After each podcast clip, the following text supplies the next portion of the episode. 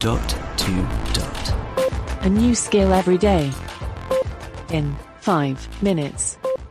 Hey guys, today we are looking at a really good skill coming to us from the New York Times. It's all about staying well, and it'll only take a minute. Alexa, open the Well Minute. Welcome to the Well Minute from the New York Times. Here's the latest. Hi, I'm Tara Parker Pope, and this is your Well Minute from the New York Times. Great name. This week, we're talking about stress and how you can improve the way you experience stress in your life.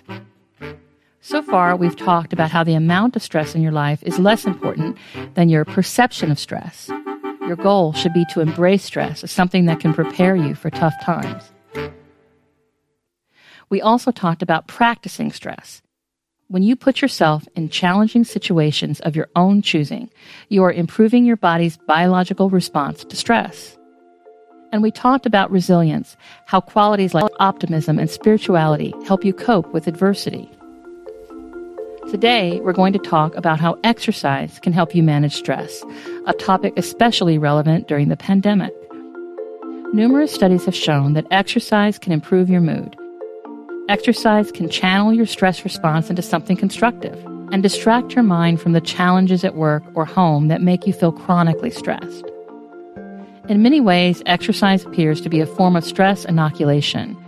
In studies, mice given access to running wheels and tubes to explore became resistant to stress compared with mice who didn't exercise. They measured this by exposing the mice to an aggressive mouse. After being bullied by the aggressive mouse, both the sedentary and more active mice were stressed. But the exercising mice bounced back. The bottom line exercise doesn't eliminate stress, but it does give your body the physical conditioning it needs to recover from it. So, how much exercise do you need to manage stress?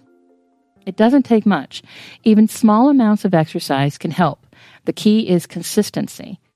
Don't let the stress of your day push exercise off the schedule. Does the type of exercise matter? The exercise that is best for relieving stress is the one you will do. Find something that fits your schedule and that you enjoy. For some, that will be a high intensity workout. For others, it will be a 30 minute walk at lunchtime. It's worth noting that when it comes to reducing stress, research suggests that you'll get more out of exercise if you incorporate some weight training.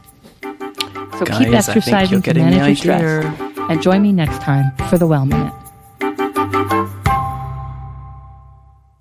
I was just about to say that we'll leave it there, but it was done. Good. Really good, I think, anyway. Give it a go. Uh, it can only help, I think. This is Robin signing off. Speak again tomorrow. Feedback, comments, demos. The dot to dot podcast at gmail.com. briefcast.fm